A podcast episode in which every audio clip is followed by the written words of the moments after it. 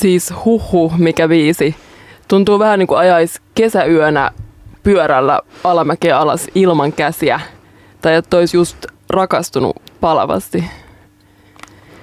Ja toi biisihän on tuttu myös Sofia Koppolan elokuvasta Virgin Suicides. Eli siis Heartin Crazy on You. Ihanan biisi. Mä näin ton Koppola-elokuvan saman päivän, kun mä lähdin vaihtoon Ruotsiin. Mun isosisko sanoi mulle, että sä et voi lähteä vaihtoon ennen kuin sä oot nähnyt tän. Ja sit mä tärisevin käsin katsoin sen elokuvan, mutta ihana, ihana kohtaus. Ja mäkin olin 13-vuotias, eli just parhaassa iässä todennäköisesti. Viisi toimii kyllä vieläkin. Tämä on One Quart Radio, One Quart Radio, ja me ollaan Hilla ja Inari. Ja vietään sun kanssa tämä seuraava tunti. Ja sä saatat ehkä tuntea meidät meidän kuuluisesta Hilla ja Inari podcastista, mutta jos et tunne podcastia, niin kansi ottaa haltuun. Ja jonkinlainen suuntaviiva tälle One Quart Radiolle on ollut tulevaisuus. Mm. Ja me ei oikeastaan puhuta tulevaisuudesta. Jep. Tai sitten puhutaan toivottavasti. Nimittäin tämä meidän tämän päivän teema liittyy vähän tuohon aikaisempaan, aikaisempaan biisiin. Rakkauteen. Rakkauteen. Inari, Inari usein kun puh, uskalletaan puhua rakkaudesta, niin silloin kysytään, että uskot sä rakkauteen ensisilmäyksellä? Uskot sä rakkauteen ensisilmäyksellä? No kyllä mä uskon rakkauteen ensisilmäyksellä ja mä oon varmaan myös kokenut rakkauden ensisilmäyksellä. Siis tätä aihetta jotenkin miettiessä niin mä ihmettelin, että minkä takia, minkä takia toi on niin se kysymys, mikä tulee mm. usein vaikka jossain haastatteluissa esiin, kun puhutaan, kun keskustelu kääntyy rakkauteen. Ja sitten mä mietin, että toi on vähän niin kuin sellainen uskotko Jumalaan tyyppinen kysymys, mutta rakkaudesta, että uskotko rakkauteen ylipäätään. Ja sitten se kertoo jotain mun mielestä tästä ajasta, että joudutaan niinku kysy- kyseenalaistamaan tuollaista juttua. Niin ja tuntuu, että se, että uskoo rakkauteen ensilmäksi helposti leimataan jotenkin vähän turhamaiseksi tai sitten naivin lapselliseksi, niin kuin rakkauteen uskominen ylipäänsä. Niin, niin. Jep, ja onhan toi tavallaan, tai voihan ton käsittää ton kysymyksen myös jotenkin pinnallisena. Mm. Mutta ehkä pinta kaivaa pintaa. Niin. Toisaalta mun, mun ihana frendi Inari yleensä sanoo, että... Attraktio perustuu tuttuuteen. Joku tämmöinen niin lukiopsykologiasta napattu heitto, sopii aina, jos puhutaan jostain niin ihastuksista tai rakkaudesta. Ja tähän tarkoittaa siis kansankielellä, että ihminen ihastuu tai kiinnostuu jotenkin samannäköiseen tai henkiseen tyyppiin. Niin, ja mä luin myös jostain artikkelista, että, että ihmiset etsii niin kuin luotettavaa kumppania, luotettavaa rakastettua. Mm. Ja sitten mä aloin miettimään, että, että voisikohan se, tai luotettavaa ja samanhenkistä sellaista rakastettua ja ihmistä, johon voisi rakastua. Ja sitten mä ajattelin, että, että koska ihminen on kuitenkin vain lopulta atomeja ja molekyylejä, niin voisiko se ulkonäkö jotenkin niin kuin huijata ihmistä, tai se samantapainen ulkonäkö kuin oma tai omien vanhempien ulkonäkö, niin voisiko se jotenkin huijata, niitä, huijata ihmistä uskomaan, että tämä henkilö on myös muuten samanlainen, koska parithan näyttää usein samalta. Niin, vähän niin kuin myös koirat ja omistajat näyttää monesti samalta. mm, niin. Niin, en mä tiedä onko toi huijaaminen tavallaan oikea? Niin Te- tavallaan, että huijata niitä jotain, tai että huijata niinku sitä fysiikkaa. Mm, jep. Joo siis, kyllä musta ainakin tuntuu monesti ihastun sille mun äidin näköisiin tyyppeihin, tyyppeihin ihan niinku sukupuolesta riippumatta. Tosin mä näytän kyllä vähän jotenkin äitini aavelta muutenkin, niin, niin. ehkä tämä on tällaista peilin etsimistä joka tapauksessa. Jep, se on kyllä totta. Mutta kyllä varmaan myös niinku parisuhteissa ja jotenkin vanhemmuussuhteissa on jotain samaa.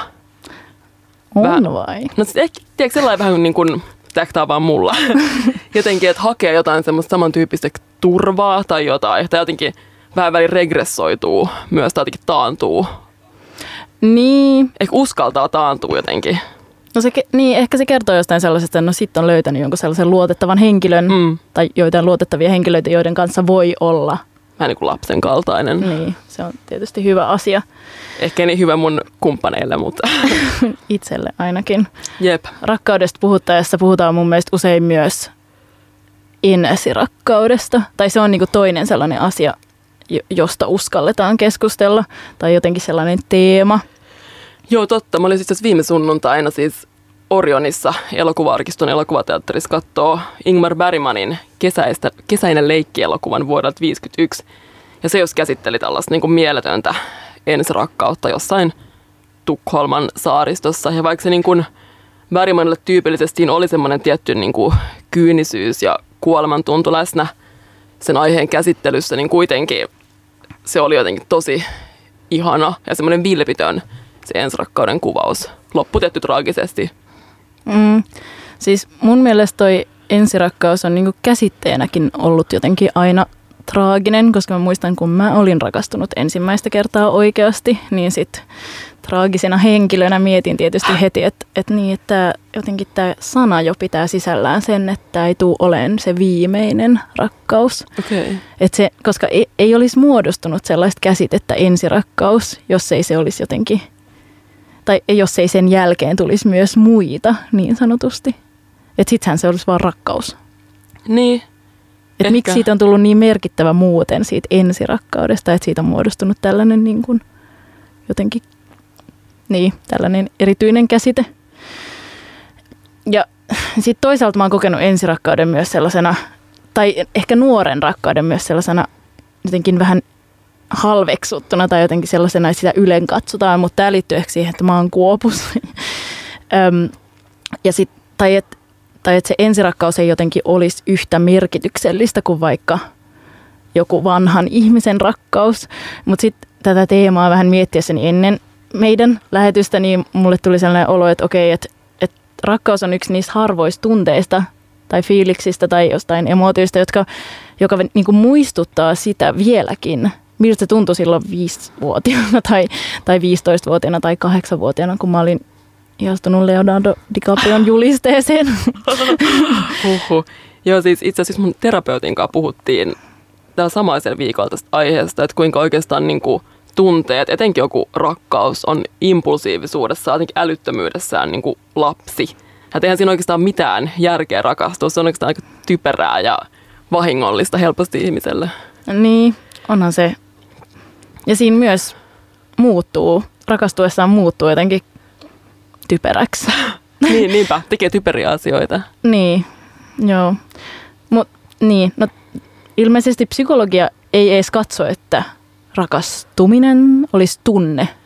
Niin kuin ainakin tässä perinteisessä psykassa tunne on määritelty ylipäänsä kapeasti vaan muutaman sekuntin mittaiseksi reaktioksi tietty tunne näyttäytyy yhtenä emootion komponenteista ja emootio on taas kokonaisuutena kuuluu neurofysiologiset muutokset, se kun aivoissa tapahtuu jotain, niin ilmeliikkeet, käyttäytymisvalmius, miten toimii siinä tilanteessa ja myös sitten semmoiset niin tietoiset arvioinnit, okei, nyt mä oon rakastunut tuohon Leonardo DiCaprio julisteeseen, miten mun tulisi käyttäytyä tässä tilanteessa. Mm. Mutta perinteisesti rakkaus ei ole siis tunne, vaikka toisaalta jostain populaarikulttuurissa se on se tunteista suurin. Niin, Toi on kyllä ve- veikeetä, tai veikeetä, että miten se ei ole. Niin kuin, psykologian mielestä ilmeisesti pitääkö tunteen olla jotenkin kolmen sekunnin kestoinen. Mutta toisaalta tun, tunnettakaan on, niin tunne on vaikeasti määriteltävä sekin, tai siitäkin keskustellaan, että mikä se nyt sitten on. Niinpä. Ja jotenkin mä ärsyttää semmoinen niin kuin, vaikka niin aikakausilehtien näen näin jotenkin romantiikan järkeistäminen semmoisilla käppäisillä biologia-argumenteilla. Ihan kuin ne joku, tai vaikka nyt jotkut aikauslehdet olisi silleen, että hahaa, että me vedetään tämä niin matto teidän jalkojen alta, että te oottekin oikeasti vaan jotain niin kuin aivosoluja. Tai jotenkin saa lukea silleen, että oikeasti ihatutkin kumppanisi hajuun. Tai niin. tiedätkö, tunnistatko sitä diskurssin tai tällaisen lähestymistavan? Että yritetään jotenkin tieteistää Joo. Rak- rakkautta. Ja, tai, mutta se liittyy ehkä jotenkin tähän aikaan myös, että ei, ei niinku, uskota tai ei haluta uskoa tai uskalleta uskoa siihen mystiikkaan. Mm. Ja kyllä se näkyy myös tieteessä, että, että se luonnontieteet on ollut valloillaan, sellainen rationaalisuus. No tämä nyt on varmaan ollut jostain valistuksen ajasta saakka, mutta kuitenkin mm. se on vielä se rationaalisuus jotenkin valloillaan. Toisaalta sitäkin voidaan niin kritisoida hitaankin biologian näkemistäkin ensisijaisena. Vähän niin kuin tämmöinen feministiteoreetikko Judith Butler, Butlerkin totesi, että että ei oikeasti välttämättä edes ole mitään tällaista esidiskursiivista, eli ennen kieltä olevaa, vaikka ruumista ylipäänsä mm. olemassa. Eli että biologiaakaan ei oikeastaan voi nähdä minä, minä semmoisen ensisijaisena jotenkin absoluuttisen totuutena, vaan sekin on niin kuin sanallistettu Niin, ja yhtä lailla jotenkin olemassa kuin tämä kieli, millä asioista puhutaan. totta. niin. Toisaalta mua kiinnostaisi ehkä jotenkin enemmänkin miettiä just, että miltä tai tutkia sitä il, niin kuin mieluummin kuin, että pilkotaan rakkautta johonkin molekyyleihin ja miet, mietitään, että, että mis, miten, se, miten se vaikuttaa aivojen toimintaan tai muuta sellaista, niin mieluummin ehkä puhuisi siitä, että, että miten se jotenkin, voi olla, että tämä johtuu siitä, että olen sosiaalitieteilijä, mutta Mm. että miten se tuntuu ja miten se, missä se tuntuu ja miten se vaikuttaa jotenkin siihen sosiaaliseen ympäristöön ja sosiaalisuuteen. Niin, meillä on varmaan just jonkinlainen, tai me ollaan totuttu erilaiseen perspektiiviin, kun mä opiskelen, kun sä opiskelet sosiologiaa ja minä taas sosiaalipsykologiaa, Mm. että mun jotenkin tieteenalassa on myös enemmän sellaista lähestymistapaa, että pyritään löytää ihmisessä semmoisia tiettyjä entiteettejä, vaikka tunteita, jotenkin paikantaa ne. Vaikka on tietty myös mukana se sosiaalinen ulottuvuus, koska kyllä niin kuin rakkauskin tai vaikka rakkaus ensisilmäyksellä on todennäköisesti tosi niin kuin sosiaalinen tapahtuma, esimerkiksi kahden ihmisen välillä. Niin, jep. Tavallaan kiinnostaisi myös miettiä niin kuin rakkautta suhteessa meidän aikaan, mm. tai jotenkin niin kuin, mitä me ollaan tässä nyt koko ajan vähän lähestytty, Jep. ja ehkä vähän mainittu sitä, että miten rakkaudesta ei uskalleta puhua, ellei siitä vähän vitsailla, mikä on mun mielestä muutenkin hirveän tyypillistä mm. Mm, meidän ajalle, tai Jep. niin, että ei oikein tällainen ironia ei jotenkin silleen, että asioista, vaikeista asioista puhutaan mieluummin vähän vitsin kautta kuin, niin kuin oikeasti. Mut pakko sanoa tähän tietysti, että, että, että tällainen niin kuin meidän ajan määrittely on kauhean vaikeaa, koska sen tekee aina jostain näkökulmasta. Mm. Tai esimerkiksi sosiologian piirissä yleensä mietitään, että miten niin kuin, kun yleensä sosiologia yrittää määrittää jotain tällaista ajankuvaa ja ajan käsitettä ja siltä, että miltä tämä meidän aika näyttää, Mm. mutta koko historian ajan sitä ollaan tehty esim. valkoisen miehen perspektiivistä jossain niin kuin Saksassa tai Englannissa tai jossain. Esimerkiksi jos nyt yritetään määrittää jotain moderniteettia tai sellaista, Mm. niin, niin sen takia tämä on vähän ehkä jotenkin metodologis-nationalistinen käsitys yrittää määrittää niin kuin meidän aikaa niin kuin tämän meidän kansakunnan tai jonkun muun tällaisen näkökulmasta, mutta ilmiöiden kautta on mun mielestä kuitenkin mielenkiintoista tutkia meidän aikaa. Mm, ja mä haluaisin palata vähän myöhemmin. Mä haluaisin vielä sillä, kun sä toit vähän tätä ruumiillisuutta esille, Mm. niin mä haluaisin jotenkin vielä hetken aikaa miettiä sitä Mm. jotenkin ruumiin tuntemuksen näkökulmaa siihen rakkauteen. Miltä susta vaikka tuntuu olla rakastunut? No siis se tuntuu musta sellaisen kokonaisvaltaisena jonain lämpönä kautta taakkana. Mä, siis, siis se tuntuu sellaisen painona koko mun kehossa, mutta se tuntuu niin kuin saman aikaan turvaavalta, että sitten sellaiselta taak- taakalta. Aika hieno kuvaus. Mulla Mm. mm. tuntuu kyllä selkeästi semmoisena niin kuin paineen tuntuna mun palleassa.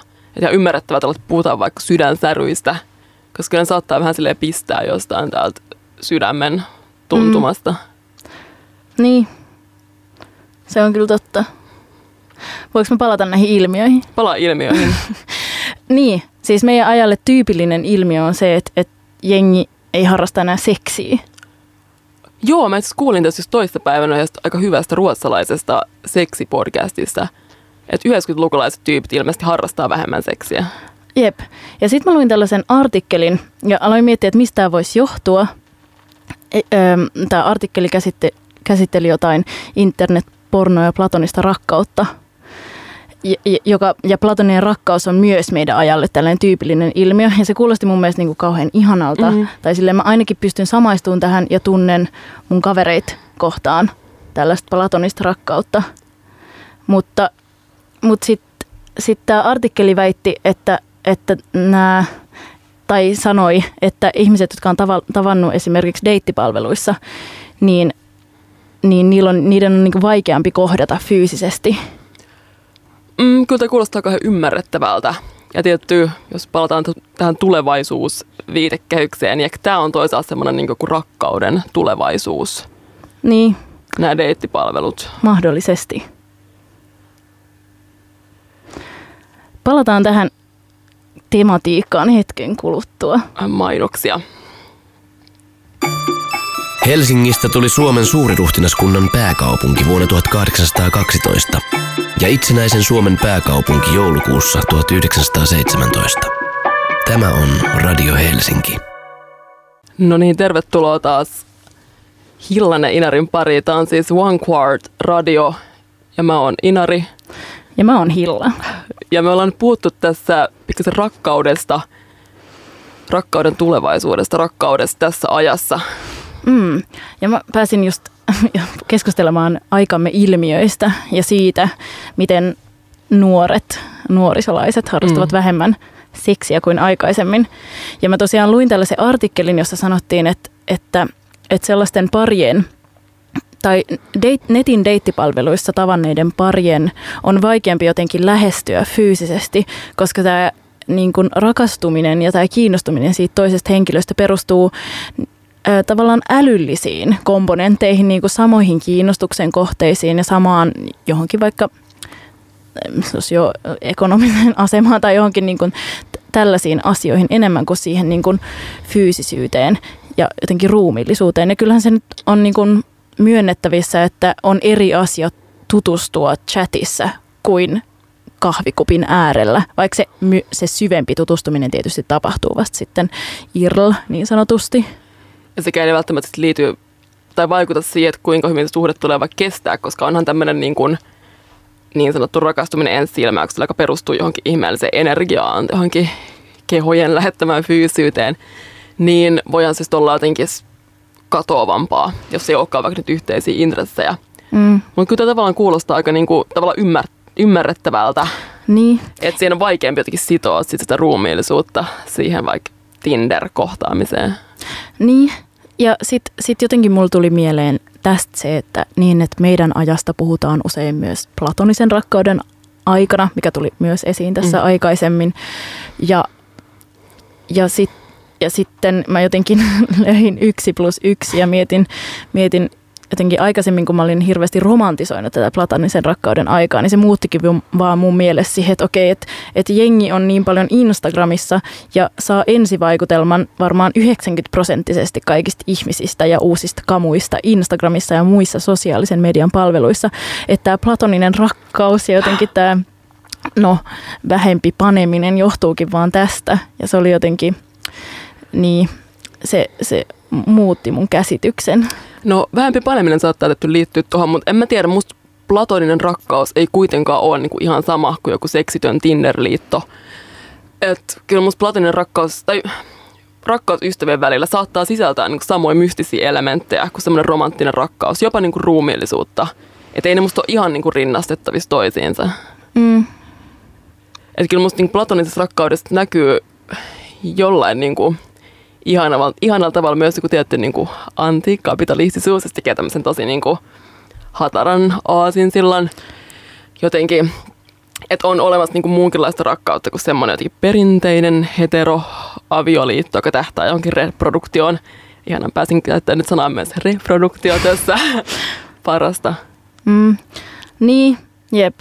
Ja siis platoninen rakkaus kuulostaa mun mielestä niin ihanalta. Ja kyllähän se on tavallaan, esimerkiksi Wikipedian määritelmä platonisesta rakkaudesta kuuluu näin, että se tarkoittaa syvää henkistä tai toverillista rakkautta. Sillä viitataan tyypillisesti epäaistilliseen rakkauteen.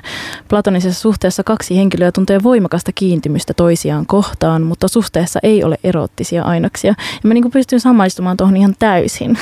Ja kyllä semmoinen tuntuu myös kauhean niin ihanalta. Niin ajatukselta rakkaudesta.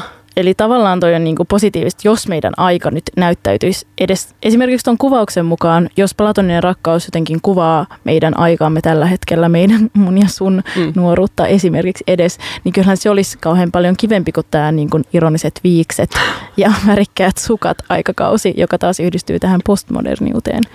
Niin, hyvä, että toit postmoderniuden nyt esiin. Mä huomaan, kun me puhutaan tästä teemasta, mulla on koko ajan vähän kuin semmoinen niin kiusallinen fiilis – Mm. Ja mietin, voiko se niin liittyä tähän postmodernismiin, että koska on niin kasvanut nuoreksi aikuiseksi ajassa, jos kaikkeen pitää suhtautua vähän sille kolkon ironisesti naureskellen, mm. että rakkaus on jotenkin liian puhdas ja haavoittuvainen teema, että rakkaus ja postmodernismi jotenkin niin sovi yhteen. Niin, siis nimenomaan. Jep. Mistään ei voi oikeastaan puhua äh, niin kuin silleen verta, verta ja hikeä. Jotenkin mitään ei voi ottaa sille ja tehdä niin kuin koko sydämestään, mikä Mä- nyt liittyy rakkauteen tosi paljon myös. Joo, niinpä. Me ei kuitenkaan ole myöskään niin ainoat, jotka on kokenut tämän saman jotenkin problematiikan tai tuskan. Niin, mitä sä tarkoitat? No, ootko kuullut tällaisesta käsitteestä kuin uusvilpittömyys tai metamodernismi? No itse asiassa olen, olen kyllä joo. Siis muun muassa tämmöinen niin suuri amerikkalainen kirjailija David Foster Wallase vuonna 1993 jo kirjoitti esseen, jossa se, no se puhuu niin television kautta tästä asiasta. Mutta se jotenkin ennusti vähän niin tällaista uudenlaista vilpittömyyden nousua. Tässä on nyt mennyt aika monta vuotta, toki. Niin, ja niin, toisaalta David Foster Wallace teki myös lopulta itsemurhan. Ja mä vähän sille mietin, saako tälle edes nauraa, jotenkin kauhea ajatus. Postmodernismi tappoi David Foster Wallasen. No niin, no toisaalta melkein jopa ymmärrettävää, No niin, koska mä oon itse ainakin hyvin kyllästynyt tällaiseen niin kuin ironiseen naureskeluun ja siihen, että ettei, oo, ettei synny sellaisia Paddy Smith he- henkisiä tyyppejä, jotka niin kuin, no ainakin kirjoissaan jotenkin romantisoi kaiken vähän, niin kuin, mm, vähän liikaakin ehkä jopa, mutta kuitenkin sille että tekee niin kuin sydämestään niitä asioita. ja musta kyllä musta niinku rokki on just tällaista aika jotenkin vilpitöntä. Niin, onks rock'n'roll kuollut? No ei se kyllä oo. Mutta mä voin ymmärtää, että, että niinku tämä postmodernin, postmo, se on saanut iskuja tästä postmoderniuden ajasta. Jos kyllä ihan varmasti. Itse asiassa vuonna tota, 2010 tuli myös Vermeulenilta ja Vander Ackerilta tämmöinen uusi vilpittömyyttä käsittelevä artikkeli. Eikö se ole se artikkeli, mistä niinku otti sit vähän jotain tuulta alleen? Joo, kyllä joo. Ja ne niinku painotti siinä jotenkin osallistumista, affektia, tällaista niinku kehollista tuntemusta ja tarinan kertomista. Mm, Okei. Okay. Hei, pitäisikö meidän vielä jotenkin yrittää selvittää nyt tätä niinku metamodernismia ja uusvilpittömyyttä, koska äm, ne, nehän on jotain tällaisia, niin kuin, niin kuin yrittää jotenkin kuvata tätä meidän aikaa ja e- e- ainakin tätä kulttuuria, Jep.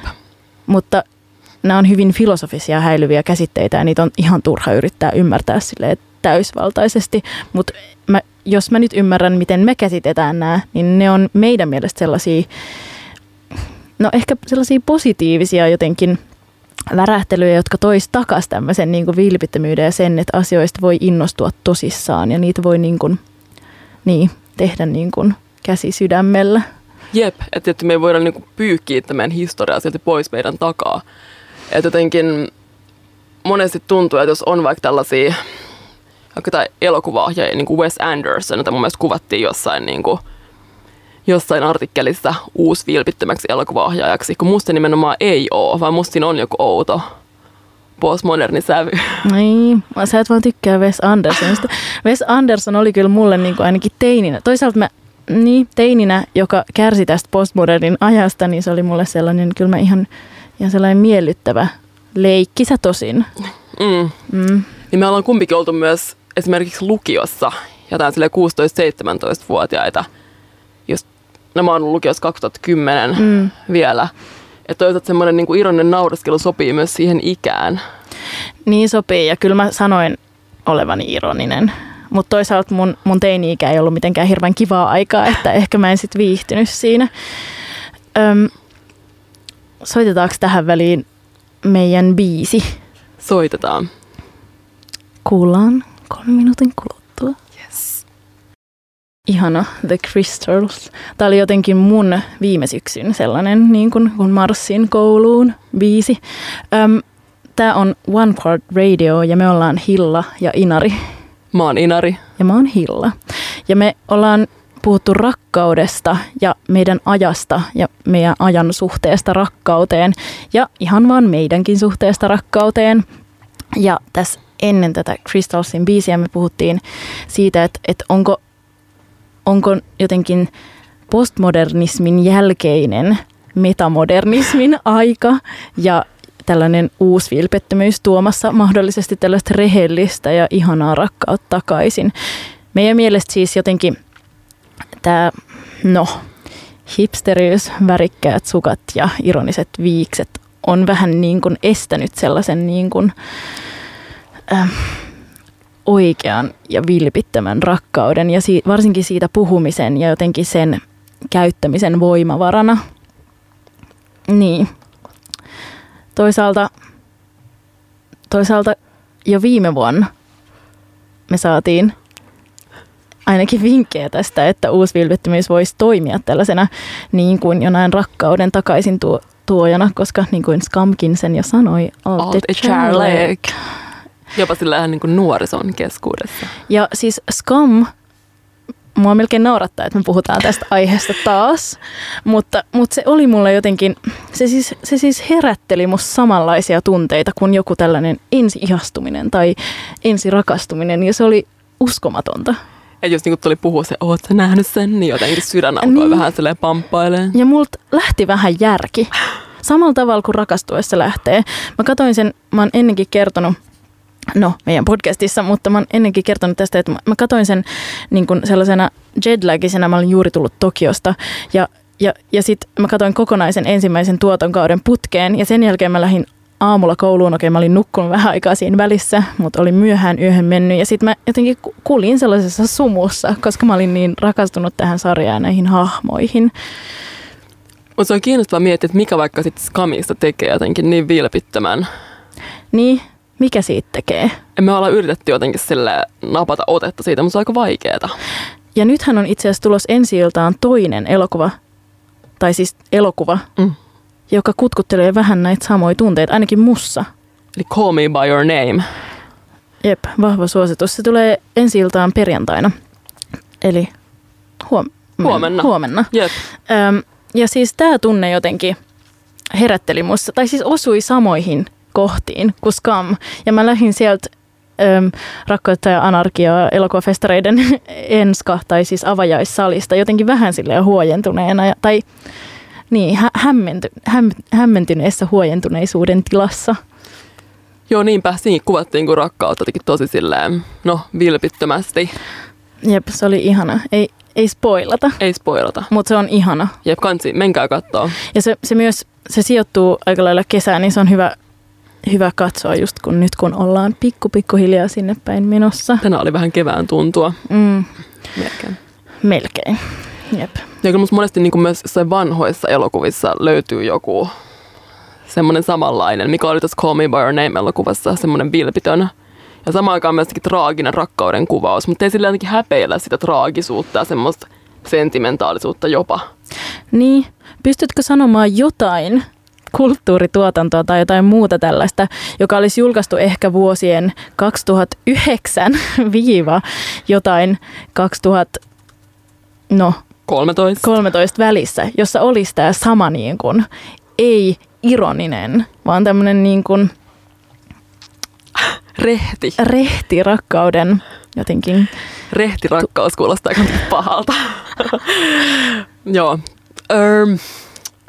Siis koska mä yritin miettiä tätä ja mä en keksinyt ja sen takia tämä on mun mielestä merkki siitä, että, että me ollaan jouduttu elämään meidän teini-ikä sellaisessa jotenkin inhottavassa ironiuden ja naureskelun ilmapiirissä.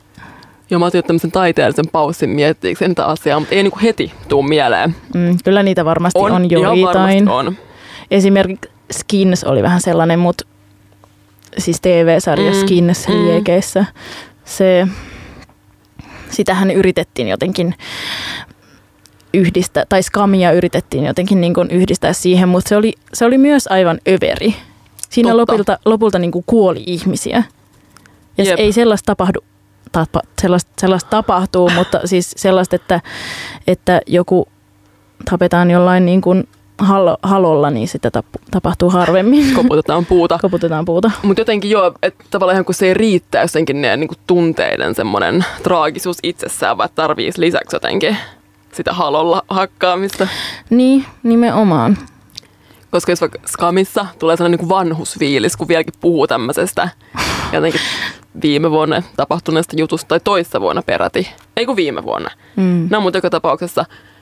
Mutta niin, niin siinä jotenkin siinä arkisessa mieliöissä ne tunteet jotenkin aiheutti niille päähenkilöille semmoisia jotenkin suuria kokemuksia. Niin ja pienet asiat. Siinä kuvattiin niinku sellaisia pieniä asioita, jotka oikeasti on tosi isoja Totta. yksilölle. Jep. Että ei niiden tarvi olla sellaisia niin kuin, että niin, lumi U- tippuu niskaan. Ulkoisesti näyttäviä. Mm, jep. Mennään mainoskatkolle ja palataan näihin tunnelmiin aivan hetken kuluttua. Är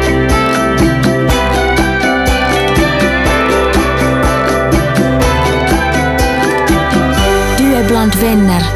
Radio Helsinki. Sä oot ystävien seurassa. Tää on Radio Helsinki ja One Quart Radio. Studiossa Inari ja Hilla. Hilla ja Inari. Mä oon Inari. Ja mä oon Hilla. Ja me ollaan nyt puhuttu rakkaudesta, rakkauden tulevaisuudesta, rakkaudesta ja postmodernismista, uusvilpittömyyden noususta ja vähän populaarikulttuurista ja rakkaudesta. Mm. Ehkä mä palaan vielä tähän populaarikulttuuri ja rakkaus. Siis mulle vuosi 2017 oli tällaisten, siis ehdottomasti tällaisten paskojen reality-sarjojen vuosi, siis huonojen suomalaisten usein reality-sarjojen vuosi.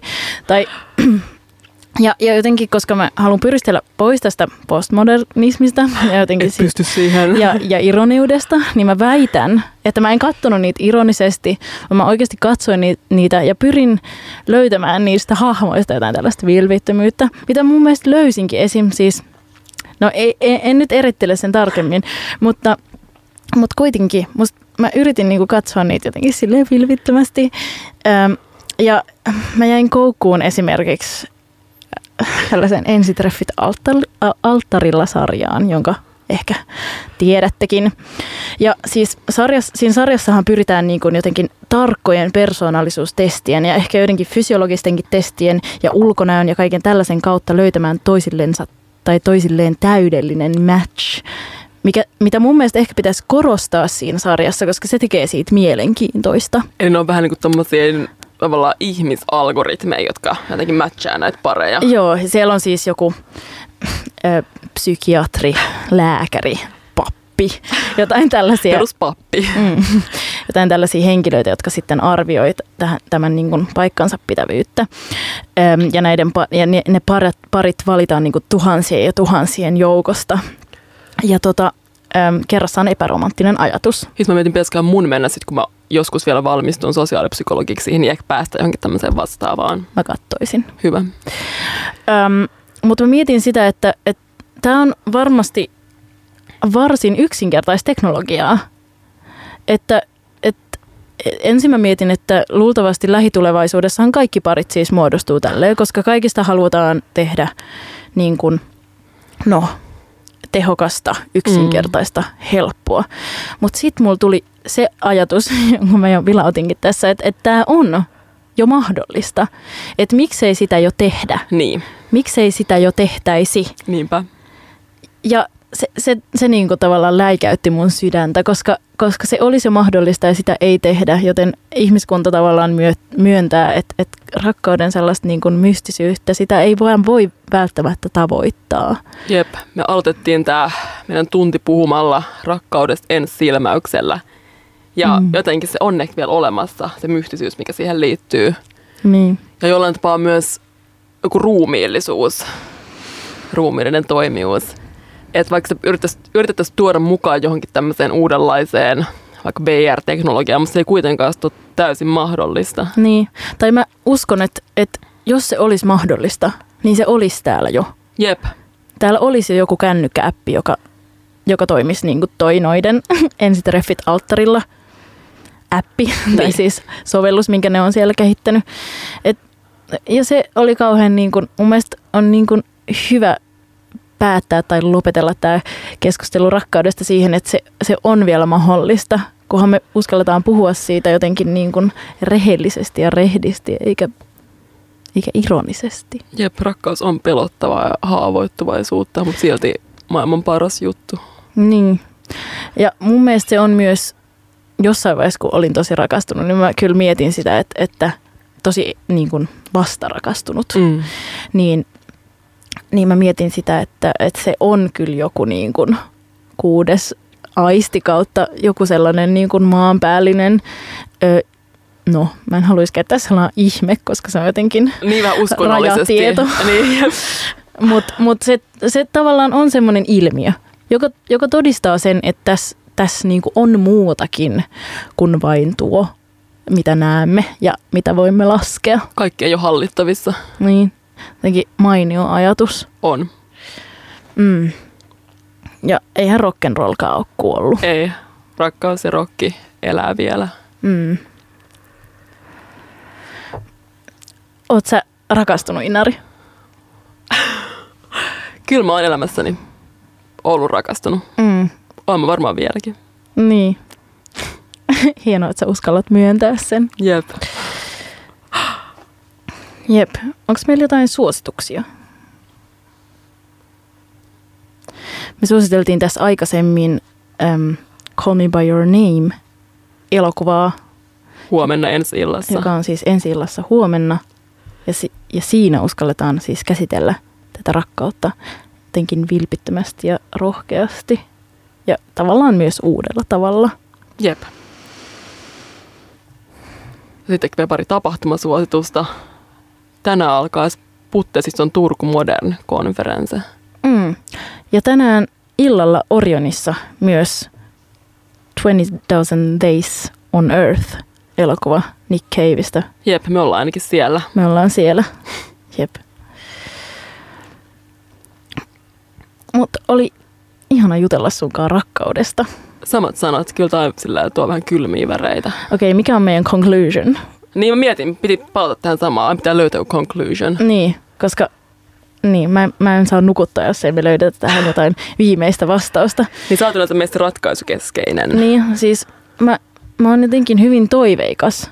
Ja jo, joka kerta, kun mä kuulen pahoja uutisia ja näen uutisia, joissa, joissa mulle kerrotaan, miten huonossa jamassa tämä maailma on, niin sitten mä voin ajatella ehkä, että okei, kulttuuri, metamodernismi ja uusvilpettömyys tuo rakkauden takaisin jollain tapaa. Ja me päästään irti tästä niin kuin postmodernismin ironisuudesta, koska mun mielestä mä en ole ainakaan nähnyt niin paljon värikkäitä sukkia kuin, kuin, kuin hetki sitten. Niin. Ja viiksetkin ehkä voi olla epäironiset. Voiko? Niin, kyllä, ehkä vielä, kyllä voi, on mahdollista reclaimaa ehkä vielä, mutta mä en haluaisi kuitenkaan, että toi olisi välttämättä tämä meidän conclusion. Okei, mikä olisi meidän conclusion? Siis sä et halua, että, että rakkaus tulee takaisin. Ei vaan mä en halua, että viikset on se conclusion. Niin, totta. Tämä on niin suuri teema myös. Niin, siis mun mielestä meidän conclusion olisi niinku se, että, että rakkaudesta aletaan puhua käsisydämellä ja selkävereslihalla. Joo, musta kuulostaa hyvältä. Niin. Mahdollisesti. Toivottavasti. Näin. Ja me voidaan kaikki vaikuttaa siihen itse. Niin, miten siihen voisi vaikuttaa? Vaik- vaikka sitten menee radioon puhumaan rakkau- rakkaudesta. Niin, Tai että halaa omia ystäviä tai sanoo niille, että rakastaa niitä. niin. Tietysti mua vähän pelottaa tämä artikkeli tästä niin kuin, äm, deittiäppien ja Instagramin selailun tuomasta vieraudesta. Tai siis ke- kehon, niin kuin siitä, että ihmiset vier- vieraantuvat kehostaan. Et ehkä mä mietin itse sitä, että et kannattaisi varmaan ostaa joku vähän huonompi puhelin niin, ettei, ettei vaan tuijottaisi sitä omaa näyttöä, olisi niin vehkeytynyt siitä kapulastaan. Niin toi on kyllä hyvä tommonen niin toimintaehdotus myös tähän, jos siihen pystyy. Niin. Tai sitten vaan myös poistaa kaikki appit ja sitten kun haluaa käyttää niitä, niin lataa ne vasta silloin ja siksi aikaa. Sitten taas poistaa ne. Niin, ja sitten voi myös katsoa kaikki ihania elokuvia rakkaudesta ja kuunnella siitä kertovia biisejä. Tähän tulee tälleen kapitalistisen ystävänpäivän alla tämä meidän jakso. Jep. Kyllä siinä on vielä muutama viikko, mutta, mutta tota, mitä mieltä sä oot ystävänpäivästä? No, en mä oikein ole sit mitään mieltä. Niin. Mutta voisiko senkin jotenkin reclaimaa? Ehkä se voisi, ehkä voisi tulla semmonen jotenkin rakkauden päivä jotenkin vielä oikeammin. Tai ehkä platonisen rakkauden päivä. Jep, Niin kuin se onkin tavallaan. kyllä sä ainakin voit hyvin tarjoa mulle kahvit silloin. Varmasti tarjoan. Mut, mm, mä, ja mä tykkään tästä, mä oon nyt todella vehkeytynyt tähän platonisen rakkauden sanaan. Mm. Ehkä mä alan jotenkin kutsua ystävän päivää platonisen rakkauden Mm. päiväksi. Sä voit sen tehdä. Mm. Jep. Mm. Tarjotkaa, Kiitos tästä. Sano vaan. tarjotkaa ystävillinen kahvia, olin vaan sanomassa. Kiitos tästä keskustelusta, Hilla. Kiitos tästä Inari. Kiitos kuulijat. Tämä on One Quart Radio. Täällä taas kahden viikon kuluttua Asta ja Lotta silloin keskustelemassa. Ensi viikolla tällä ohjelmapaikalla Long Play. Ja kannattaa myös kuunnella meidän podcastia. Hilla ja Inari löytyy Facebookista ja Instagramista. Ja kannattaa seurata myös One Quartia Instassa. Mm. Jep. Ja Hilla ja Inari jaksot löytyvät kaikista podcast-äpeistä ja SoundCloudista. Jos nyt tuntuu, että haluatte vielä jatkaa meidän äänien parissa. Mm. Seuraava jakso tulee ensi viikon keskiviikkona. Kyllä. Jep, Kiitos. ihanaa päivää kaikille. Kuulemiin. Moikka! Mm.